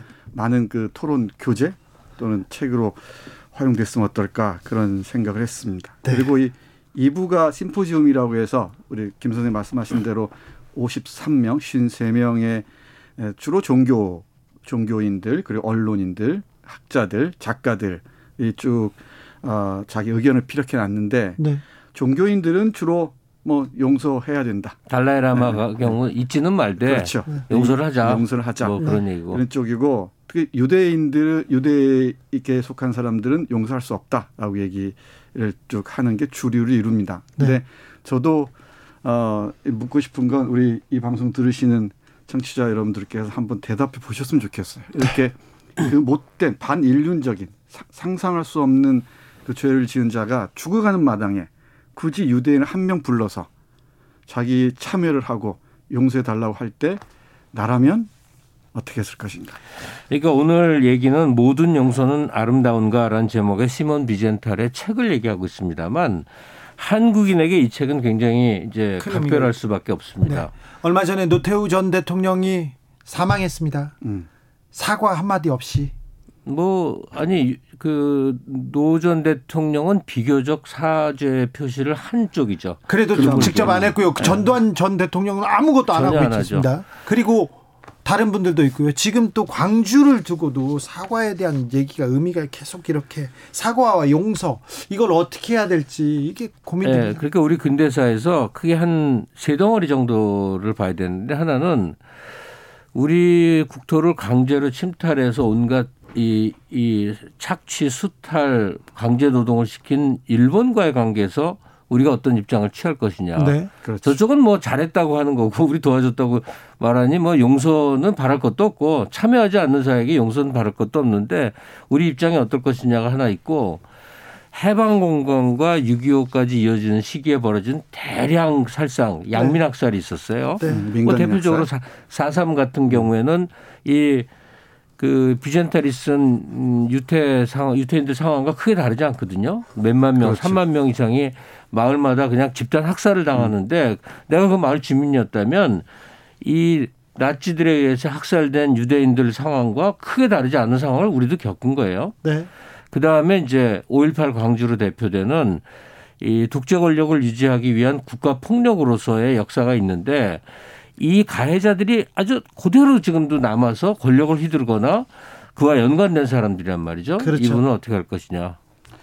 일본의 경우는 뭐 용서를 빌거나 참여하는커녕 자신의 그, 그, 그 행위가 잘했다고 얘기하고 한국을 도와줬다는 거예요. 오히려 조롱 조롱거리로 네. 삼지 않습니까? 그게 동조하는 사람이 네. 한국에도 있다는 게 좀 안타깝고 그렇습니다. 그리고 그게 그 이 광복 이후에도 그대로 이어지는 게 아닌가 싶고요.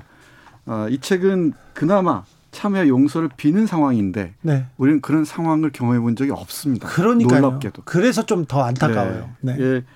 그러니까 사과 없는 그 용서, 사과도 사과답지 않은 용서들 일본이 그렇듯이 네. 한국에서 민간이 학살과 관련된 것들도 전혀 사과나 참여가 없이 용서하는 쪽이 일방적 용서만을 요구하는 이 비대칭적인 상황을 어떻게 이해할 것인가. 3123님께서 영화 미량 네, 미량 바로 떠올리셨죠. 네, 바로 떠올렸습니다. 네. 저희도 그랬죠. 전도연님의 대사 떠올랐습니다. 난 용서한 적이 없는데 왜 마음대로 용서를 받아? 진정한 사과 용서는 어때야 하는지 생각이 듭니다. 아. 미량에서는 어, 그 가해자 살인자가 어, 주님께 의존했더니 네, 용서 다 그렇죠. 받았다고. 예수 믿고 구원받았대요. 네. 네. 그러니 이 나치 수용소에서 네. 유대인들은 그 신앙을 어떻게 생각했을 것이냐. 그들이 자기를 위로한 방법은 하나님이 잠시 외출했다는 거예요. 아 그렇게 생각했어요. 네, 자리를, 자리를 비웠다. 자리를 비웠다는 거야. 그래서 하나님 지금 이거 잠깐 못 보고 있다는 거야. 네. 그래서 자기들이 학살당하고 노역당하고 이 수용소에서요.